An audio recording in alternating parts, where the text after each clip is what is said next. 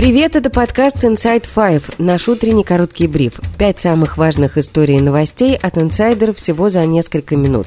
Сегодня 19 апреля, среда. История первая. После того, как оппозиционный политик и журналист Владимир Карамурза получил 25 лет колонии строгого режима за госизмену, юристы в беседе с «Инсайдер» говорили о том, что ситуация в России будет дальше только ухудшаться. Ведут пожизненное, а к зиме, как предположил юрист Иван Павлов, в судебную практику могут вернуть смертную казнь за госизмену, чтобы расправляться с противниками режима. И вот накануне сразу во втором и третьем чтениях Госдума одобрила поправки в Уголовный кодекс, которые подразумевают подразумевают пожизненное наказание по статье о государственной измене. Это статья 275. Действующее законодательство предусматривает максимальное наказание по этой статье 20 лет лишения свободы. Кроме того, в Уголовном кодексе появится новая статья 284.3 «Оказание содействия в исполнении решений международных организаций», в которые не входит Россия. Одним из авторов последней поправки выступал спикер Госдумы Вячеслав Володин. В апреле он сообщал, что профильные думские комитеты готовят поправки, запрещающие в России деятельность международных организаций, в частности Международного уголовного суда, который выдал ордер на арест президента Владимира Путина, обвинив его в незаконной депортации детей с оккупированных территорий Украины в Россию.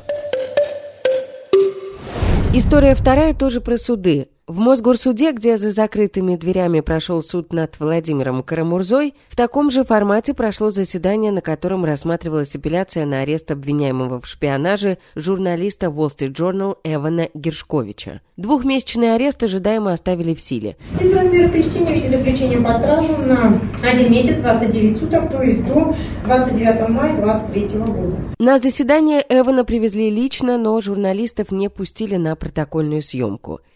Гершковича охраняли два оперативника ФСБ. Wall Street Journal предложила 50 миллионов рублей в качестве залога за своего журналиста. Тем временем в Екатеринбурге задержали пиарщика Ярослава Ширшикова, который давал интервью Гершковичу перед его задержанием. Ширшиков арестован за пост в личном телеграм-канале «Гусарская бравада». Против него возбудили уголовное дело об оправдании терроризма. Ярослав Ширшиков был одним из первых, кто сообщил о задержании Эвана Гершковича в Екатеринбурге.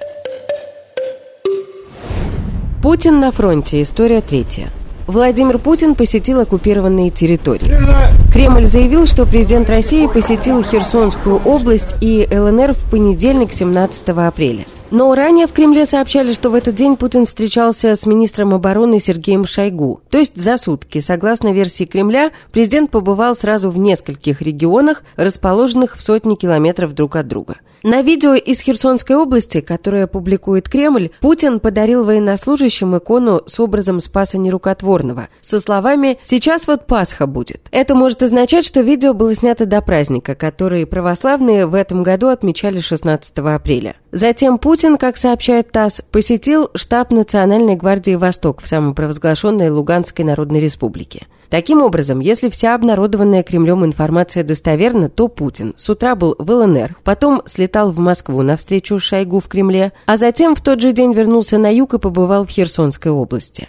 Позже осень специалисты выяснили, что штаб, где побывал Путин, располагается не в ЛНР, а на территории детского летнего лагеря в Херсонской области. В этот же день стало известно, что президент Украины Владимир Зеленский посетил Авдеевку Донецкой области и встретился с военнослужащими, а также побывал в госпитале, где лечат раненых. Ранее Зеленский уже неоднократно посещал линию соприкосновения в Изюме, Херсоне, Славянске и дважды под Бахмутом.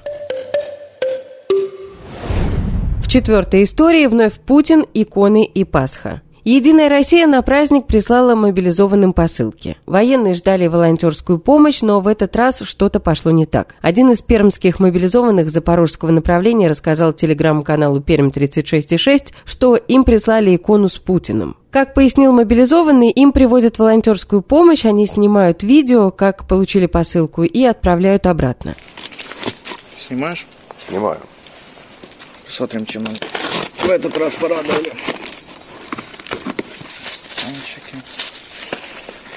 Каши, крупа. Для молитвы нужно. Понятно, вырубай. При этом военнослужащий заявил, что каким бы патриотом своей родины он не был, это уже полнейший пиздец. На фото, которое прислал военнослужащий, действительно икона с изображением Владимира Путина. Она была упакована в пакетик с надписью «Для молитв».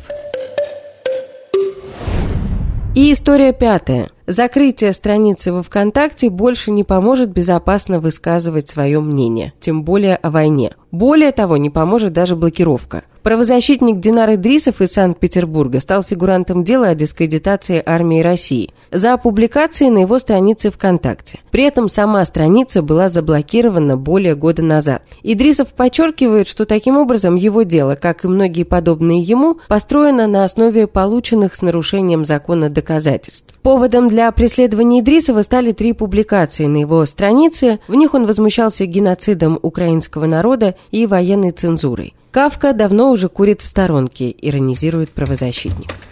И это все на сегодня. Вы слушали подкаст Inside Five.